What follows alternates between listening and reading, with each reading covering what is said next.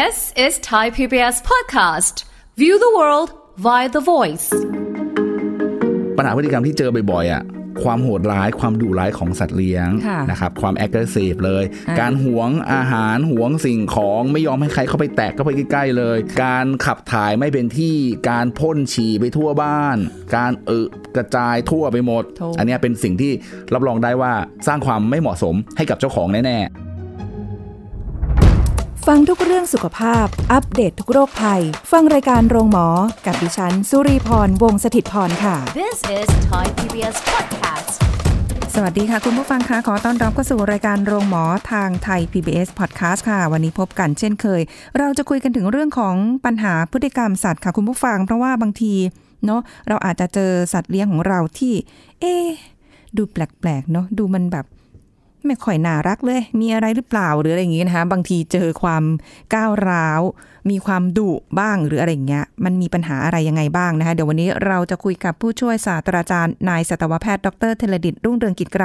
ฝ่ายประชาสัมพันธ์และส่งเสริมภาพลักษณ์องค์กร คณะสัตวแพทยศาสตร์ จุฬาลงกรณ์มหาวิทยาลัย สวัสดีค่ะอาจารย์โอมค่ะ สวัสดีครับ คุณสุริพรครับ สวัสดีครับ คุณผู้ฟังทุกท่านครับ ค่ะ เจอบ้างแหละ ที่พฤติกรรมแปลกๆนี่นะคะคำว่าปัญหาพฤติกรรมถามอาจารย์แบบดูเหมือนเป็นเชิงวิชาการ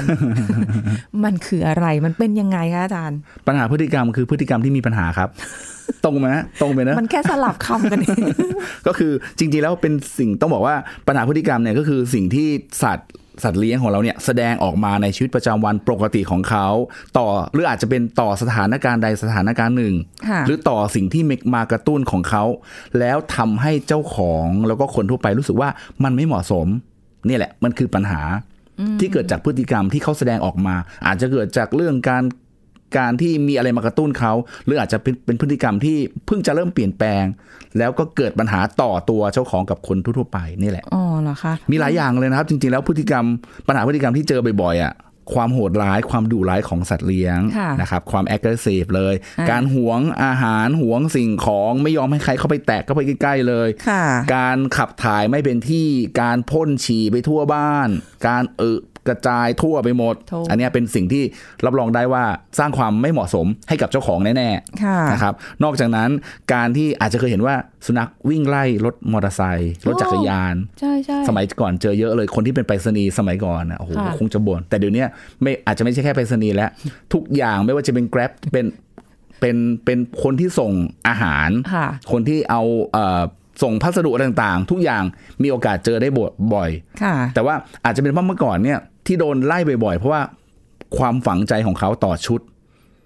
ของของชุดของพนักงานไปรษณีย์สมัยก่อนค่ะที่เป็นสีออกสีกากีค่ะแล้วทท่านหนึ่งอาจจะเคยไปเตะเคยไปอะไรเขาหรืออาจจะอ๋อวิ่งไล่เขาก็เลยฝังใจจากชุดชุดเหล่านั้นค่ะแต่เดี๋ยวนี้เนี่ยชุดมีความหลากหลาย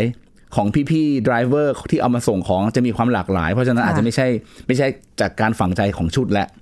นะครับอาจจะมีอะไรบางอย่างแล้วแหมีละอะไรต่างๆเหล่านั้น บางครั้งเนี่ยการที่ส่งเสียงโวยวายร้องรบกวนชาวบ้านเขาอันนี้ก็เป็นปัญหาหนึ่งที่ทำให้เกิดความไม่ไม่ไม่ไม่ happy ของเจ้าของนี่คือปัญหาพฤติกรรมที่อาจจะเกิดได้ บางรายแมวหลาย ๆ ตัวไม่ยอมอึฉี่ในกระบะทรายอ่า ไปฉี่ข้างนอกเนี่ย อันเนี้ยค่ะอันเนี้ยเจ้าของปวดหัวแน่ๆสุนัขที่ชอบงับมือ กัดเจ้าของไม่ยอมอะไรเล่นนิดนึงก็กัดอะไรต่างๆ จากเดิมเคยปกติดี อันนี้ก็เป็นพฤติกรรมปัญหาพฤติกรรมที่เจ้าของไม่ค่อย happy แน่ๆครับงั้นแสดงว่าคำว่าปัญหาพฤติกรรมเนี่ย คือเขาจะดีมาก่อนแหละ แต่อยู่วันหนึ่งก็มาแบบ เอ๊ะดุก้าวร้าวหรือทำร้ายข้าวของ หรือแบบวิ่งไล่งับเห่าโดยไม่มีสาเหตุหรือแบบตะกุยตะกายหรืออะไรเงี้ย อันเป็นแบบนี้ใช่ไหมคะครับ ส่วนใหญ่แล้วพฤพฤติกรรมที่ไม่มีการเปลี่ยนแปลง ซึ่งเปลี่ยนแปลงเนื่องจากการโตขึ้นของเขา การที่มีสิ่งมากระตุ้น การที่มีสิ่งเล้ามีกลิ่นมีอะไรต่างๆมากระตุ้นค่ะและทำให้พฤติกรรมเปลี่ยนแปลงไป จนทำให้เจ้าของรู้สึกไม่แฮปปี้นี่คือปัญหาพฤติกรรมที่เจอครับผมอ๋อแต่เราก็ปล่อยไว้ไม่ได้ เพราะว่าเราไม่รู้ว่าพฤติกรรมเหล่านี้ คือมันเกิดจากสาเหตุอะไรฮะแล้วมันจะอยู่ไปนานแค่ไหนใช่ไหมคะเพราะเคยที่เจอ โอ้โห พินาศมากค่ะ ที่บ้าน บางบางบางครั้งเนี่ยอาจจะเป็นช่วงระยะเวลาสั้น ๆ อย่างอย่างอย่างอย่างเช่น บางกรณีที่อ่าสุนัขที่เอ่อเกิดจากเดิมเป็นเด็กเรียบร้อยค่ะเป็นหนุ่มน้อยที่มีความเรียบร้อย แต่มีอยู่ช่วงหนึ่งเอ๊ะทำไมนะ กัดเห่าโวยวาย ทะเลาะกันเองในบ้านค่ะอาจจะเป็นเพราะช่วงนั้นน่ะมีสุนัขตัวเมียที่อยู่บริเวณบ้านที่แสดงอาการเป็นสัตว์ที่ใกล้ถึงช่วงผสมพันธุ์อ๋อแล้วเขารู้แล้วใช่ไหมได้กลิ่นอ๋อพอได้กลิ่นเสร็จแล้วปุ๊บไอ้ตัวในชั้นจองนะอะไรประมาณนั้นอีกตัวก็จะบอกว่าชั้นของฉันเหมือนกันแหม ก็เลยไม่พอใจทะเลาะกันอยากอันนี้ก็เป็นพฤติกรรมที่เปลี่ยนแปลง แต่ว่าเป็นค่ะระยะเวลาช่วงใดช่วงหนึ่งเท่านั้นอ๋อซึ่งถ้าเกิดเราแก้ไขตรงนั้นได้ หรือระยะเวลามันผ่านไปเขาอาจจะกลับมาเป็นแบบเดิมได้ไอ้ไอ้อย่างนี้คงไม่น่าไม่น่าที่จะเป็นอะไรที่ทำให้เจ้าของปวดศีรษะมากมายค่ะแต่บางอย่างที่พฤติกรรมที่มีการเปลี่ยนไปโดยที่ เอ๊ะทำไมไม่ได้ไม่ได้มีผลต่อสิ่งเล้าอย่างเดียว แต่ว่ามันเป็นพฤติกรรมที่เปลี่ยนไปเลย แล้วก็ กึ่งกึ่งๆจะเป็นถาวรอะไรอย่างนั้นเราต้องหาวิธีการแก้ไขอย่างค่ะเข้มงวดมากขึ้นนะครับ อ๋อ แสดงว่าก็พฤติกรรมระยะเวลา แล้วก็ความเปลี่ยนไปของเขาอันเนี้ยผมมันเอามาสามารถที่จะมาวิเคราะห์หาครับสาเหตุได้ แสดงว่า จริง ๆ มันต้องมีสาเหตุแน่ถูกต้องเลยแต่แค่ว่าเป็นอะไร ใช่ เพราะฉะนั้นต้องทำความเข้าใจตัวสัตว์เลี้ยง เจ้าของต้องทำความเข้าใจสัตว์เลี้ยงสัตวแพทย์ที่ทำการรักษาก็ต้องทำความเข้าใจทั้งสัตว์เลี้ยงและเจ้าของ และต้องสื่อสารกันให้เข้าใจให้เข้าใจกันแบบสามสามสามเศร้าเขาเรียกต้องใช้สามมิว่าติเลยสามไหมมิติอ่าประมาณนั้นนะครับ โอ้โหนี่คือคล้ายๆว่าสัตวแพทย์ก็จะหนักหน่อย ต้องวิเป็นเคราะห์ ต้องบอกเป็นจิตตสัตวแพทย์เนอะออใช่ไหมเป็นสัตวแพทย์ที่ดูแลสุขภาพจิต ทั้งเจ้าของและสัตว์เลี้ยงด้วยอะแสดงว่ามันต้องมีพฤติกรรมอะไรบ้างแหละที่อาจารย์ถึงขั้นต้องบอกว่าเอ้ยวันนี้เดี๋ยวต้องคุยกันเลย พฤติกรรม ถ้าเกิดมันมีอะไรแปลกๆ มีสาเหตุแน่ครับผมๆนะคะ อย่างอาจารย์ยกตัวอย่างเมื่อกี้ว่า เราเลี้ยงแมวครับ มีกระบะทรายให้ แต่ไม่ยอมใช้ เจ้าของลงทุนไปเยอะนะจ๊ะ เธอก็ยังไป อึไปฉี่เรียราดนี่ปวดหัวเหมือนกันนะอาจารย์ เพราะว่ากระบะทรายเนี่ยต้องเป็นถึงว่าเป็นห้องน้ำของของสัตว์เลี้ยงอะค่ะกระบะทรายเป็นห้องน้ำเพราะฉะนั้นห้องน้ำการขับถ่ายมีความจำเป็นของทั้งคนและสัตว์ ถ้าไม่มีห้องน้ำค่ะอยู่ไม่ได้อ่าทั้งคนและแล้วก็สัตว์ค่ะนะครับ แล้วเอ่อห้องน้ำที่พูดถึงกระบะทรายเนี่ย มันจะไม่ได้มีแค่กระบะ แต่มันต้องมีทราย แล้วก็ค่ะมีองค์ประกอบอื่น ๆ ที่มาเกี่ยวข้องกันที่ทำให้เขาต้องไปใช้บริการที่ห้องน้ำอันนั้นอ่านะครับเอ่อการที่จากเดิมเขาเคยใช้กระบะทรายอันนี้อยู่เป็นประจอ่าำแล้วเอสี่ห้าวันมาแล้วทำไมเขาไปเออฉี่ถ่ายเลี่ยราดน่าจะต้องมีเหตุผลอะไรสักอย่างและ พฤติกรรมเหล่านี้แหละ เราต้องอาจต้องมาดูกันว่ามันเกิดจากสาเหตุอะไรได้บ้างค่ะซึ่งสาเหตุที่พูดถึงอาจจะเกิดจากการที่ เจ้าของอาจจะลืมทำความสะอาด เพราะปกติแล้วอะเอ่อทรายแมวต้องใช้คำว่าทรายแมวเนี่ยจะเป็นอะไรที่เวลาที่เอ่อแมวไปอึแมวไปฉี่มันจะจับตัวเป็นก้อนค่ะแล้วก็เพื่อที่จะไม่ให้มันกระจาย แล้วก็เราก็สามารถเจ้าของก็ต้องมีการเก็บเอาก้อนของอุจจาระก้อนของของทรายที่อยู่กับมีมีมีมีปัสสาวะปนเนี่ยเอาไปทิ้ง แล้วก็ มีการทำความสะอาด แต่ถ้าเกิดว่าบางครั้งเจ้าของไม่ได้ทำความสะอาดเข้า แล้วเห็นว่าแมวก็รู้สึกว่าเอ๊ะห้องน้ำไม่สะอาดเขาก็ไม่อยากใช้ อาจจะไปใช้ที่อื่น หรือบางตัวอาจจะอั้นอุจจาระอั้นปัสสาวะ ซึ่งทำให้เกิดโรคอะไรต่างๆ ตามมาอีกค่ะได้ นี่เป็นปัญหาอันแรกเลยที่เจอได้ค่อนข้างบ่อยว่าค่ะเจ้าของลืมทำความสะอาดกระบะทราย นะฮะอย่างที่บอกว่าแมวรักสรักสวยรักงาม รักความสะอาดค่ะอาจจะรักความสะอาดกว่าเราอีก ซึ่งซึ่งจริงๆเรารักความสะอาดอยู่แล้วบันะงครับเอิญว่าเจ้าของอาจจะไม่อยู่ไปต่างจังหวัดหรืออะไรอย่างนี้ก็ใช่ได้ครับเป็นไปได้ อาจจะเกิดจากการที่กระบะทรายไม่เพียงพอก็ได้ พอพอจากที่แบบมีแมวหลายตัวมีกระบะทรายหลายหลายกระบะค่ะอย่างที่บอกว่า แมวกี่ตัวบวกไปอีกหนึ่งหนึ่งก็เป็นอีกเป็นจำนวนกระบะทรายที่เหมาะสมที่จะเอาไว้ในบ้านค่ะแต่ถ้าเกิดว่า เก็บกวาดทำความสะอาดแต่เก็บกวาดทำความสะอาดไม่หมด มีอยู่บางกระบะที่เลอะ ตัวนั้นก็ไม่ได้ใช้ค่ะก็จะกลายเป็นไปใช้ของกระบะทรายอันอื่น ของตัวอื่น หรืออาจจะไม่ยอมอุจจาระปัสสาวะเลยก็เป็นค่ะไปได้อ๋อนะครับอั ทีนนี้นี้เป็นสาเหตุแรกใช่แล้วจากเจ้าของเอง บางบางครั้งอาจจะอาจจะเกิดการที่แบบว่าวางไว้รวมๆกันอย่างที่ที่เคยเกรินไปแล้วว่าว่าวางไว้รวมๆกันทำให้ตัวอื่นก็ไม่กล้า อีกตัวก็ไม่กล้าที่เข้าไปใช้ เพราะว่าค่ะโดนคอมเขมนต์จะมาใช้ห้องน้ำร่วมกับฉันไม่ได้นะ ห้องน้ำเธอต้องอยู่ฝั่งนู้นอะไรประมาณเนี้ยค่ะก็อาจจะไม่เกิดลักษณะแบบนี้ได้ทำให้ไม่ยอมฉี่ได้นะครับค่ะแก้ไขก็คือต้องการที่กระจายกระบะทรายให้ให้ให้เพียงพอไว้หลาย ๆที่อืมนะครับ อันหนึ่งอีกสาเหตุที่ 3 ก็คืออาจจะเกิดจากการที่เจ้าของด้วยความที่อ่าเปลี่ยนรูปร่างเอ้ยกระบะทราย อันนี้มันเก่าไม่สวยแล้วเปลี่ยนรูปร่างใหม่ เป็นรูปดาวกระจายรูปอะไรต่างๆ ตามที่เจ้าของมองว่าดีค่ะแต่แมวเกิดความไม่คุ้น แล้วก็ความแบบไม่รู้สึกว่าไม่ไม่น่าใช้อะไรต่างๆ เอ๊ะของเดิมที่ฉันเคยใช้อยู่มันโอเคค่ะแต่ว่าพอเปลี่ยนลักษณะแบบนี้ปุ๊บกลายเป็นว่าไม่อยากใช้แล้วอืมบางคนอาจจะใช้กระบะเดิม แต่เปลี่ยนลักษณะของเม็ดของทรายค่ะ ทรายจะมีหลายแบบเป็นคะเป็นเกล็ดเป็นเป็นเป็นผงเม็ดผงๆก็มีเป็นอะไรต่างๆเหล่านั้นใช่ซึ่งพอลักษณะที่เปลี่ยนแปลงไปหลาย ๆ ตัวก็ไม่ชอบโอ้เพราะเราเป็นทาสเขาค่ะเราต้องดูแลเขาให้เต็มที่ทนุถนอมเต็มที่ คือถ้าจะซื้อทรายแมวก็พาเขาไปเลือกเลยแล้วกัน เธอชอบอาจต้องอย่างนั้นนั่งแบบไหน เพราะว่าลักษณะที่แปลกแปลกไปเขาก็อาจจะมีการไม่ชอบ แล้วโดยเฉพาะบางคนเนี่ยจะมองว่าต้องเอาทรายที่มีกลิ่นหอมโอ้ๆเราจะแฮปได้เราจะแฮปปี้ แต่แมวไม่ไม่รู้สึกแบบเดียวกับเราอ๋อเหรอมีอะไรที่กลิ่นแปลกๆมาเขาก็จะไม่ชอบไม่อยากใช้ แต่เราเนี่ยเรามองว่าโอ้ยทรายกลิ่นเนี่ยพอเอามาปุ๊บมันจะได้ไม่มีไม่มีกลิ่นเหม็นมีกลิ่นลาเวนเดอร์กลิ่นหอมๆอะไรประมาณนั้น คือทรายแมวนี้ไม่ได้แบบว่าเขาจะแบ่งขายเป็นถุงเล็กๆให้มาลองทดสอบให้เขาแบบอันนั้นก่อนนะถุงใหญ่ถุงใหญ่ทั้งนั้นนะถุงใหญ่ฮะเออแต่ว่ายังดีที่ปัจจุบันราคาไม่แพงมากไม่เหมือนเมื่อก่อนค่ะเมื่อก่อนเนี่ยต้องใช้วิธีการไปตักทรายจากแถวบ้านเอามาใส่กระบะหรือเอามากองไว้ตรงข้างๆ บ้านเพื่อให้แมวเขาไปอึไปฉี่โอ้ยเดี๋ยวนี้สมัยง่ายนั้นค่ะอาจารย์เดี๋ยวนี้สะดวกฮะไม่ไม่ต้องไปที่ร้าน pet shop ด้วยนะฮะเขาไลฟ์ขายทรายแมวกันนี่นั่งดูอยู่เหมือนกันกดทางอค่ะอนไลน์ได้เลยเออแล้วก็แบบว่าราคาถูกมาก ใช่ครับเดี๋ยวนี้ค่อนถูกข้างจนถูกงงเลยอะมีตัวอย่างมีตัวให้เราเลือกเยอะค่ะเยอะกว่าใช่สมัยก่อนเยอะเลย จริงจริงครับ สาเหตุที่สี่ที่อาจจะเกิดขึ้นก็คือที่อาจจะเกิดจากแมวที่ไม่ที่ทำไมเขาเดิมเคยฉี่แต่ไม่ยอมฉี่ในนี้แล้วค่ะอาจจะเกิดปัญหาเรื่องโรคต่างๆ ที่มาเกี่ยวข้องแล้วโอ้โรคทางเดินระบบปัสสาวะโรคระบบทางเดินอาหาร ซึ่งซึ่งลักษณะแบบเนี้ยอาจจะต้องสังเกตดูว่าเขาฉี่ได้ไหมเขานั่งปัสสาวะไหมนั่งเบ่งนานๆ แล้วไม่มีปัสสาวะออก หรือว่าปัสสาวะที่ออกมามีสีที่อะไรที่ผิดปกติ มีเลือดมีอะไรต่างผิดปกติไหมค่ะอุจจาระเป็นยังไงบ้างเหลว หรือมีสีแปลกๆอะไรอย่างต่างๆเนี้ยเจ้าของต้องสังเกตแล้วก็ต้องดูเลยว่า เอ๊ะ ที่เขาไม่ได้ใช้กระบะทราย เพราะสาเหตุของการป่วยหรือเปล่าอืมนะครับอันนี้น่าสนใจแล้วก็น่าห่วงมากถ้าเกิดมัน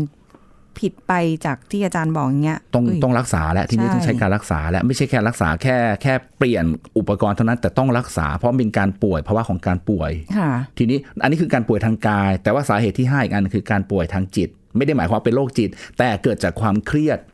เครียดเครียดอะไรบ้าง เครียดจากการที่เอ่อมีแมวใหม่เข้ามา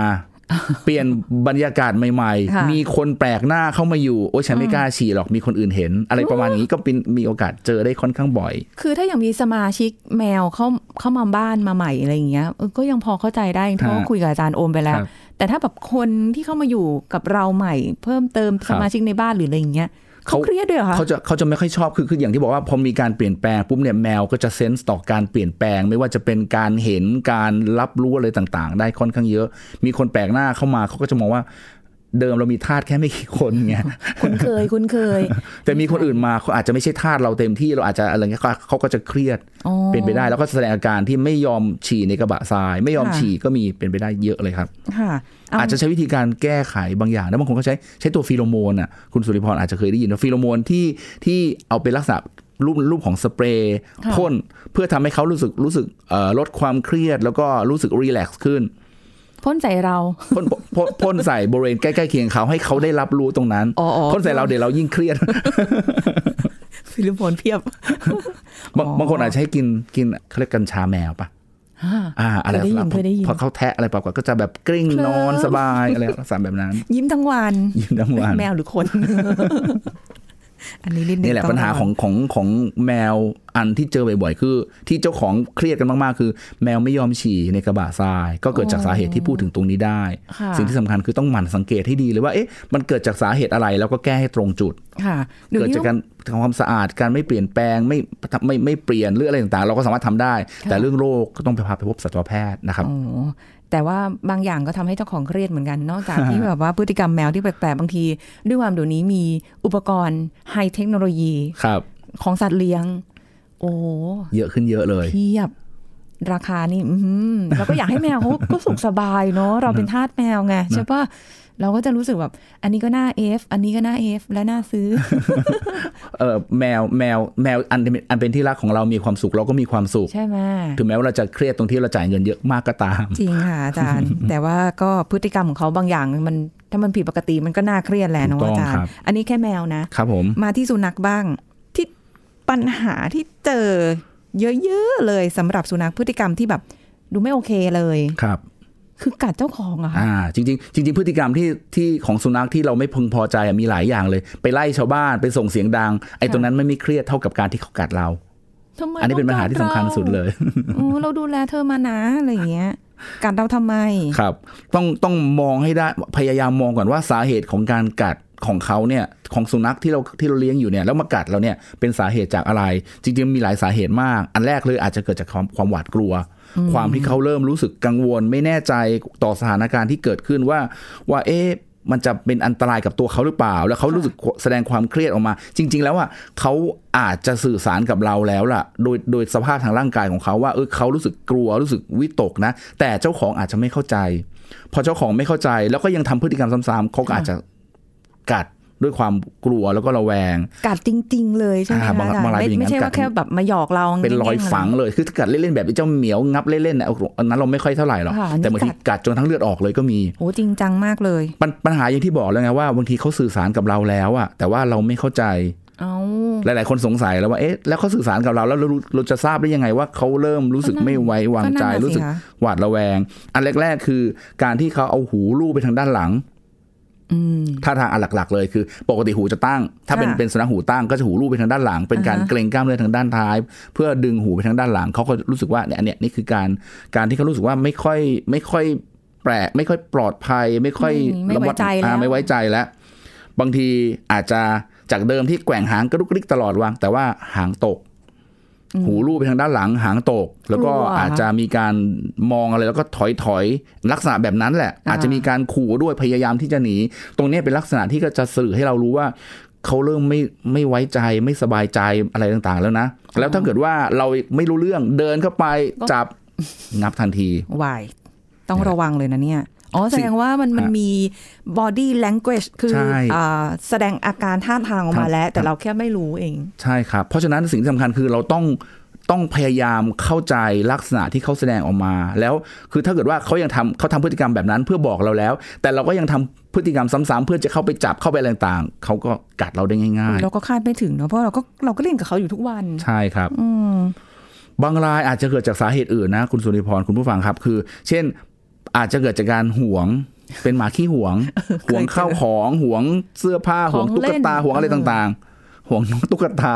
คือบางบ้านเป็นจริง ๆ ห่วงน้องตุ๊กตาฆ่าบไว้จนแฉะไปหมดแล้วก็อย่าให้ใครมาใกล้เลย คือถ้าเล่นกับเราด้วยไม่แปลกแต่บางรายเนี่ยห่วงแบบว่าไม่ยอมให้ใครจับเลยแต่ไม่ได้เลยลักษณะแบบนั้นเนี่ยต้องต้องต้องต้องระมัดระวังเพราะว่าบางทีอะเกิดกับเราเนี่ยเรายังระมัดระวังทันแต่บางทีเกิดกับเด็ก อ๋อเด็กเขาก็จะไปเล่นด้วยอะไรด้วยไม่รู้อะาเข้าใจว่าตุ๊กตาเล่นด้วยกันอ่าชามข้าวเล่นด้วยกันได้อะไรจับดึงไปดึงมา แล้วเขาเขาห่วงขึ้นมาแล้วก็งับขึ้นมาอ่าฮะอย่างนั้นอะอันอันนั้นอันตรายมากทีเดียวเลยค่ะ แต่ว่าการการเอ่อห่วงของการพฤติกรรม การแก้ไขการห่วงข้าวของเนี่ย จริงๆเราเราสามารถฝึกได้ตั้งแต่เด็กค่ะๆ แต่จริงๆคือต้องทำตั้งแต่เด็กๆแต่มาเป็นตอนโตบางทีเราอาจจะอาจจะค่อนข้างลำบาก ซึ่งถ้าตัวไหนที่มาเป็นตอนโต ซึ่งเกิดจากพฤติกรรมของเขาแล้วเราเราคงต้องระมัดระวังมากเป็นพิเศษแล้วว่าเอ๊ะอย่างลักษณะแบบเนี้ยการที่จะไปหยิบของเขาทันทีเลยเนี่ยค่ะต้องทำให้เขารู้รู้จังหวะว่า ไม่ได้เข้าไปขโมยนะ จะเอานี้ให้แล้วแล้วแล้วก็ทำแบบค่อยๆเป็นค่อยๆไปช้าๆไม่ใช่ค่ะแบบพรวดพลาดเข้าไปอะรับรองได้โดนกัดทุกรายโอ้อันนี้ต้องระวังเนาะโดยฮะเฉพาะเด็กๆนะที่อยู่ในบ้านครับ นนอกจากนั้นแล้วเนี่ยบางครั้งการกัดเจ้าของเนี่ยอาจจะเกิดจากการที่เขาไม่สบาย และรู้สึกว่าเอ่อไม่มีอาการเจ็บปวดหรือว่าของของอวัยวะต่างๆ ในร่างกายตรงนั้น แล้วเราเผลอไปแหมด้วยความรักลูบไป แล้วก็ไปโดนบริเวณนั้น แล้วเขาตกใจงับเลยการกัดคือการพฤติกรรมการป้องกันตนเอง เหมือนกับว่าเวลาเราตกใจเนี่ยเราใช้มือปัดไปใช่ไหมเวลามีคนมาจับเราข้างหลังเราตกใจเราใช้มือปัดค่ะแต่ในสุนัขเนี่ยฟันเขี้ยวค่ะเป็นตัวที่ป้องกันตนเองได้ได้ได้เป็นอันดับ อันดับหนึ่งเลยของเขา เพราะฉะนั้นเนี่ยการที่เขาเราไปรูปโดนเราไปจับหรือไปสัมผัสกับสิ่งที่เอาไว้ว่า ในบริเวณที่เขามีการเจ็บปวดอยู่ ก็ก็เป็นอันอันสำคัญเลยที่ทำให้เขาเขากัดมือเราได้โอ้เวลาเราเป็นแผลเราก็ไม่อยากให้ใครมาโดนเหมือนกัน ถูกต้องครับเพียงแต่เขาถูกพูต้ดองไม่เลยได้แค่นั้นเอง ใช่เนาะอ่าอีกอันหนึ่งคือค่ะบางทีไม่ใช่เป็นแผลจากการบาดเจ็บ แต่ว่าเกิดความชราเกิดความชราค่ะระบบประสาทในการรับรู้ ผิดเพี้ยนไปจากเดิมค่ะจากเดิมที่เคยได้ยินชัดเจน ตะโกนเรียกอ้าวจูดี้อะไรเงี้ยค่ะหันควับเลยโอเค แต่หลังๆ ไม่ได้ยินไม่รู้ตะโกนเรียกแล้ว คิดว่าเขาเราคิดว่าเขาเข้าใจแล้ว เรียกเขาเสร็จแล้วลุอ้วมือไปจับ งับเลยเพราะด้วยความที่เขาไม่รู้เรื่องมาก่อนว่ามีอะไรว่าว่าจะเราจะเข้าไปค่ะ แต่ด้วยความตกใจว่ามีอะไรมาสัมผัสร่างกายเขาก็ปฏิกิริยาตอบสนองของเขาป้องป้องกันตัวเองของเขาก็คือ งับมือเรา อาจารย์แล้วอย่างที่เป็นข่าวที่ว่าบางทีกัดผู้สูงอายุในบ้านเราทั้งที่ก็คุ้นเคยกัน แล้วก็แบบทำร้ายโอ้โหสาหัสก็มีนะคะฮะหรืออะไรเงี้ย อัอันนนั้นนี้เป็นเพราะว่ามีหลายสาเหตุเลยนะครับ สาเหตุของการที่ที่ที่สุนัขตัวนั้นแก่แล้ว แล้วก็ระบบประสาทสัมผัสช้าลงกว่าเดิม ก็อาจจะเป็นไปได้ แต่ว่าอาจจะไม่ใช่ประเด็นหลัก แต่ประเด็นหลักอาจจะเป็นพฤติกรรม คืออาจจะมีช่วงที่มีสิ่งที่กระตุ้นสิ่งเล้าเขาทำให้เขารู้สึกว่า เอ่อเริ่มเริ่มอย่างเช่นที่ที่เกริ่นไปเมื่อสักครู่ว่าเอิ่มมีตัวเมียที่มีการเป็นศาสตร์มีระยะของการเป็นศาสตร์อยู่แถวนั้นใกล้ๆแล้วเขาได้กลิ่น และทำให้อารมณ์เขาเปลี่ยนแปลงไปค่ะอันนี้ก็มีโอกาสเป็นไปได้ ที่ทำให้เกิดภาวะของการหวงการหวงของไม่ใช่หวงเจ้าของนะครับหวงเจ้าของไม่เท่าไหร่ แต่บางครั้งหวงของแล้วก็แล้วก็ก้าวร้าวอารมณ์หงุดหงิด ซึ่งซึ่งถ้าลักษณะแบบนั้นเนี่ย โอกาสที่โดนกัดมีสูงมากค่ะๆ แต่บางทีเราอาจจะไม่รู้ว่าว่าแถวนั้นมีหรือเปล่า แต่ว่าพฤติกรรมเขาจะเริ่มเปลี่ยนแปลงไปทีละนิดทีละนิดที่เห็นได้ชัดอืมยิ่งถ้าเกิดแบบเราไม่ค่อยได้อยู่บ้านอย่างเงี้ย เราก็อาจจะไม่ทันได้สังเกต ใช่คแล้วรับก็ใช่บางทีอยู่กับผู้สูงอายุคุณคุณย่าคุณตาคุณยายอะไรอย่างเงี้ยหรือเด็กอย่างฮะเงี้ยฮะที่ด้วยความที่บางทีด้วยด้วยความที่เอ่อผู้ผู้ใหญ่หรือเด็กเนี่ยไม่ได้รู้สึกอะไรเลยไม่ได้คิดอะไรเลย แต่ว่าต้องการจะเอานี่ให้เอาค่ะเอาของให้หรือว่าจะหยิบอันนี้มาเพื่อจะใช่เติมอาหารให้ ก็เกิดปัญหาเหล่านี้ขึ้นมา ใช่ เพราะเขาเข้าใจว่าไปแย่งของของเขาแล้วประกอบกับช่วงอารมณ์ที่มันแปรปรวนของเขาอยู่ในช่วงนั้นก็มีโอกาสที่เกิดแบบนั้นได้ เพราะโอ้เพราะฉะนั้นเนี่ยนอกจากเรื่องสายพันธุ์อะไรต่างๆ ที่สายพันธุ์ที่ดุร้ายเป็นผู้ล่าอะไรต่างๆ เหล่านั้นแล้วเนี่ยเรื่องตรงนี้ก็เป็นเรื่องสำส่วนสำคัญนะครับอืมเพราะฉะนั้นคือโหอาจารย์แล้วอย่างนี้จะทำยังไงอะคือแบบเขาอยู่ๆก้าวร้าวขึ้นมา ซึ่งแบบเป็นห่วงแหละ แล้วก็แบบไม่แน่ใจว่าพฤติกรรมต่างๆ เหล่านี้มันจะไปทำร้ายหรือส่งผลกระทบ กับคนอื่น ๆ ในครอบครัวหรือคนคอื่นข้างนอกอีกหรือเปล่า คือคือสิ่งที่สำคัญนะฮะคือต้องถ้ามีลักษณะที่เริ่มผิดปกติ อาจจะต้องมีการจำกัดบริเวณ คือไม่ใช่ว่าปล่อยให้เขาสามารถวิ่งไปได้ตลอดเวลา แต่ว่าบางบางครั้งถ้าเกิดว่าการที่พฤติกรรมที่เปลี่ยนแปลงไปนะเกิดจากการที่มีตัวเมียที่แสดงอาการเป็นศาสตร์โอเค อาจจะเป็นช่วงระยะระยะเวลาสั้นๆ ก็คงต้องต้องจำกัดบริเวณเขาค่ะแล้วก็จำกัดการการสัมผัสใกล้ชิดกับคนอื่นๆเด็กก็ต้องระมัดระวัง ผู้ใหญ่ก็ต้องระมัดระวังค่ะคือถ้าเกิดว่าทำแบบนั้นได้การเอาอาหารอะไรให้เขาก็คงต้องต้องแยก คือถ้ามันพ้นช่วงนั้นไม่ได้แล้วก็คงไม่มีปัญหาอะไร แต่ถ้าเป็นนะครับพฤติกรรมอื่นนี่คือก็ต้องระมัดระวัง จริง ๆ มีมีมีคลินิกคลินิกเกี่ยวกับพฤติกรรมศาสตร์ ซึ่งตอนนี้ในปัจจุบันมีเยอะมากทีเดียวค่ะที่คณะสัตวแพทยศาสตร์จุฬาก็มีค่ะคลินิกเฉพาะทางที่ดูแลให้คำปรึกษาแนะนำเกี่ยวกับเรื่องสุขเอ่อนอกจากเรื่องสุขภาพแล้วก็เป็นเรื่องพฤติกรรมของสัตว์เลี้ยงอ๋อเป็นเป็นด้วยคลินิกแยกออกมาต่างใช่หาแล้กวเลยใช่ไหมคะเฉพาะใช่ครับทางเลย เฉพาะทางเลย เพราะฉะนั้นเนี่ยเอ่อตรงเนี้ยอาจต้องเป็นการ การรักษาอาจจะไม่ใช่การรักษาที่สุนัขโดยตรงอย่างเดียวอาจต้องอาศัยเจ้าของในการฝึกในการทำความเข้าใจ แล้วก็หาสาเหตุแล้วก็แก้ไขตรงจุดเหล่าต่างเหล่านั้นด้วยค่ะนะครับอ่าต้องสังเกตแหละ เท่าที่ฟังดูแล้ว เพราะว่าหลายอย่างเขาคงอยู่ๆไม่ได้แบบว่า อยู่บ้านเราเพิ่งเข้าบ้านเรามาแล้วก็เป็นเลยฮะอะไรขนาดนั้นต้องมีเราสิ่งเร้าเราสิ่งต้องกระตุ้น เลี้ยงมาตั้งแต่เด็ก พอสมควรจนเขาโตแล้ว หรือครับว่าพฤติกรรมระหว่างทางเนี่ย มันอาจจะมีอะไรผิดปกติสิ่งเร้าสิ่งกระตุ้นครับหลายเหตุหลายปัจจัยบางทีเดาไม่ถูกเหมือนกันนะต้องอาจารย์ต้องหาสาเหตุให้ได้ ต้องนั่นต้องสิต้องคุยกันเพื่อหาสาเหตุให้ได้ แล้วก็ค่อยๆ แก้ในสิ่งที่ที่เจ้าของสามารถทำได้ เพราะว่าอย่างแมวก็อย่างหนึ่งสุนัขก็อย่างหนึ่งเนาะใช่ครับพฤติกรรมแต่งแต่ละต่างก็จะมีปัญหาแตกต่างกันบางครั้งเนี่ยปัญหาบางอย่าง เรามองว่าไม่ใช่ไม่ใช่เรื่องอะไรเลย แต่ว่าอย่างที่เรียนแล้วว่าปัญหาพฤติกรรมคือพฤติกรรมที่มีการตอบสนองที่ผิดปกติไปต่อสิ่งเล้าหรืออะไรก็แล้วแต่ แล้วมีผลต่อเจ้าของค่ะคือถ้าไม่มีผลต่อเจ้าของ เจ้าของก็ยังมองว่าไม่ไม่ใช่ ไม่ใช่ปัญหา อาจารย์แล้วอย่างนี้ถ้าสมมติว่าเราเลี้ยงอยู่หลายตัวแล้วเขากัดกันเองกำลังทะเลาะกันเองหรืออย่างเงี้ยเราบางคนวรเอามือเข้าไปจับเลย แถมแผลให้ตัวเองด้วย หลายคนเป็นแบบนั้นฮะควรทำยังไงคะถ้ากรณีนี้แบบนี้ คือคือต้องต้องต้องต้องเรียนว่าเวลาที่สุนัขกัดกันเนี่ยเขาไม่รู้เรื่องเขาไม่สนใจอะไรล่ะ คือต้องการเอาชนะ ใครที่เข้ามาใกล้หรือมาโดนตัว นั่นหมายความว่าเขาต้องป้องกันแล้วก็ต้องจัดการทุกอย่าง คือถ้าเกิดว่าล่ามโซ่ไว้ก็ยังยังป้องกันได้อย่างหนึ่งเป็นการดึงแยกออกจากกัน แต่ว่าถ้าไม่ได้ล่ามโซ่แล้วปล่อยเลย แล้วกัดกันเนี่ยการที่โอ้ยอย่ามาทำนะ เอามือไปจับแล้วอุ้มมาเนี่ยไม่ใช่วิธีค่ะที่ถูกต้อง บางครั้งอาจใช้วิธีใช้น้ำฉีดอ๋อ ใช้น้ำใช้สายยางฉีดฉีดเอาเพื่แค่อฉีดไม่ต้องสาดน้ำใส่กันขอ่านาดไม่นั้นไม่ไหมไม่คะอาจจะใช้วิธีการสาดน้ำก็ได้อ๋อหรือฉีดน้ำก็ได้ แต่บางครั้งเนี่ยการที่ที่อ่าบางคนใช้วิธีการเอาสายยาง ฉีดเข้าไปบริเวณปากทำให้เขารู้สึกว่าจะสำลักค่ะ และเขาจะอ้าปาก แล้วหลังจากนั้นน่ะต้องพยายามหาหาอะไรที่แยกแยกกันโดยการที่แยกตัวเขาโดยที่ไม่ใช้มืออะเพราะว่ามีโอกาสที่จะโดนกัดได้ ยากเหมือนกันเนาะเพราะว่าก็เห็นใครหลายคนบาดเจ็บจากการเข้าไปห้ามเนี่ยครับเยอะใช้มากใช้น้ำหลาย ๆ คนใช้น้ำใช้สายยางฉีดนะครับ แต่บางครั้งถ้าตัวใหญ่ๆปุ๊บมันก็ไม่ไหว เพราะว่าการเลี้ยงเนี่ยอย่างอย่างที่บอกว่าการเลี้ยงเนี่ยเราก็ต้องต้องดูจากสภาพของตัวเรา แล้วก็ดูสภาพของสัตว์ด้วยว่าค่ะขนาด มีผลว่าเราจะเราเลี้ยงเราตัวขนาดนี้เราจะมาแฮนเดิลแล้วควบคุมเขาได้หรือเปล่าค่ะนะครับเออไหวหรือเปล่าใช่ไหมเนอะอืมต้องระวังนะพฤติกรรม ถ้ามีวุ้นแปลภาษาของโดเรมอนกินเข้าไปได้คงจะเข้าใจพฤติกรรม เพราะส่วนใหญ่เขาเขาเป็นแบบว่า body language อะเขาไม่ได้ไม่ได้เป็นเป็น vocal ออกมาให้ให้ให้ให้เห็นว่า ไม่ได้สื่อสารมาเป็นภาษาของเราเนาะจริง ๆ ก็อยากจะให้พูดได้เหมือนกันนะถ้าพูดได้นี่น่าจะมีบ่นเยอะ อะไรของเธอเนี่ยอ๋อมนุษย์อะไรอย่างไม่เงี้ยใช่ดุใช่ไหมครับแต่บ่นไม่บ่นเรา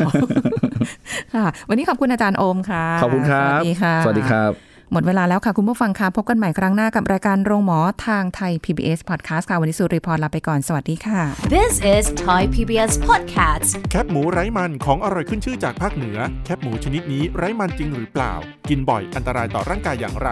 ผู้ช่วยศาสตราจารย์ดรเอกราชบำรุงพืช จากมหาวิทยาลัยธุรกิจบัณฑิตมาบอกให้รู้ครับ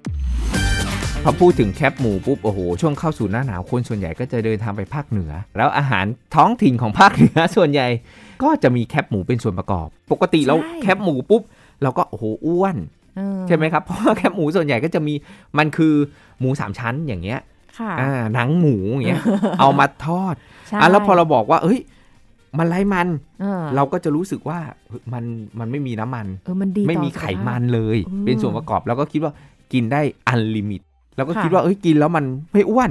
นะใช่เพราะลักษณะเนี่ยถ้าเป็นแคบหมูที่มีมันโดยทั่วไปมันจะค่ะมีมันติดอยู่ด้วยใช่แต่ถ้าใช่แคบหมูไร้มันมันจะเป็นพองๆกรอบค่ะๆนะครับแต่จริงๆแล้วเนี่ยแคปหมูไร้มันบอกเลยว่า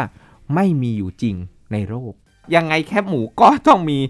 ไขมัน แต่ไขมันมันน้อยกว่าแคปหมูที่ที่ติดมันเพราะแคปหมูไร้มันเนี่ยก็ใช้หนังหมูเหมือนกัน มันก็มีมันแล้ว มันเป็นหนังหมูเนี่ยที่เรากินเนี่ย นะหั่นเป็นเส้นๆทอดในไหนครับ น้ำมันเดือดๆกระทะท่วมๆมันจะพรองกรอบฟูนะไม่แข็งเคี้ยวได้ง่าย อย่าลืมว่ามันก็มีอยู่ดี เพราะตัวมันเองเนี่ยยังไงมันก็คือหนังหมูค่ะ แล้วไปทอดในไหนครับ น้ำมันน้ำมันแล้วมันจะไร้มันได้ไงไอ้แคบหมูไร้มันเนี่ยประมาณครึ่งหนึ่งนะของแคบหมูที่ติดมันค่ะอ่าปริมาณไขมัน ฉะนั้นแล้วมันไม่ได้ไร้หรอกครึ่งหนึ่งไอ้พวกเนี้ยมันเป็นแหล่งของไขมันอิ่มตัว ความเร็วของมันเนี่ยน้องๆไขมันทรานส์เป็นไขมันน้องๆทรานเร็วมากอ่าไขมันอิ่มตัวเร็วไม่เท่าอ่าฮะแต่ยังไงก็ถูกขึ้นชื่อว่ามันก็ไม่ดีกับสุขภาพ กินเยอะๆ เป็นอย่างไร แน่นอนเสี่ยงต่อการเกิดโรคหัวใจและหลอดเลือด เพราะมันทำให้หลอดเลือดอักเสบอืมอ่าไขมันอิ่มตัวเนี่ยทำให้หลอดเลือดอักเสบทำให้ไขมันเลวที่เราเรียกว่า LDL คอเลสเตอรอลเนี่ยสูง นี่แหละ อันนี้คือสิ่งที่ต้องพึงระวังอืมเพราะไขมันอิ่มตัวทำให้ เกิดการอักเสบเรื้อรังค่ะอักเสบเรื้อรังเนี่ยเป็นอะไรที่น่ากลัว เพราะมันไม่ได้อักเสบแบบเฉียบพลันผุพองบวมแดงแผลฝีหนองขึ้นมานะแต่มันจะค่อยๆแบบอักเสบแต่น้อยโดยที่ร่างกายเราไม่รู้อะเกิดอยู่ภายในเราไม่รู้สึกอะไรเลยนะพอรู้อีกทีนึงอ้าวฉันเป็นเบาหวาน พอรู้อีกทีนึง ฉันเป็นโรคหัวใจ พอรู้อีกทีนึงเฮ้ยฉันเป็นมะเร็งคือสิ่งที่เราต้องพึงระวัง แต่มันไม่ใช่ว่ากินเลยแล้วแบบโอ้ยคุณกินแคบหมูแล้วคุณเป็นเลย มันไม่ใช่ พวกเนี้ยมันเป็นพฤติกรรมหรือมันเป็นปัจจัยเสี่ยงที่สะสมอะแล้วจะกินก็จะต้องแบบเฮ้ยนานๆทีอะไรเงี้ยอย่าลืมนะที่เขาเอามาทอดเอามาทำเนี่ยค่ะโซเดียมก็สูง มันไม่ใช่หัวใจอย่างเดียวความดันอีก ความดันก็กลับไปที่หัวใจอีก ไตก็ทำงานหนักค่ะการแล้วเนี่ยการที่ใช้น้ำมันทอดซ้ำอย่าลืมนะแคปหมูมันอมน้ำมันบางทีหืนอืมอ่า แล้วน้ำมันที่มันทอดซ้ำถ้าน้ำมันมันมันดำอย่างเงี้ยค่ะครับ หรือมันมีสารพวกอะคริลามายสารเอ่อ ก่อมะเร็งพวกสารมีขั้วทั้งหลายแหละที่สารที่ที่ทำให้เกิดมะเร็งเนี่ยอยู่เยอะเนี่ยเราได้แถมไปด้วย This is Thai PBS Podcast. ติดตามรายการทางเว็บไซต์และแอปพลิเคชันของไทย PBS Podcast Spotify SoundCloud Google Podcast Apple Podcast และ YouTube Channel Thai PBS Podcast Thai PBS podcast. View the world via the voice.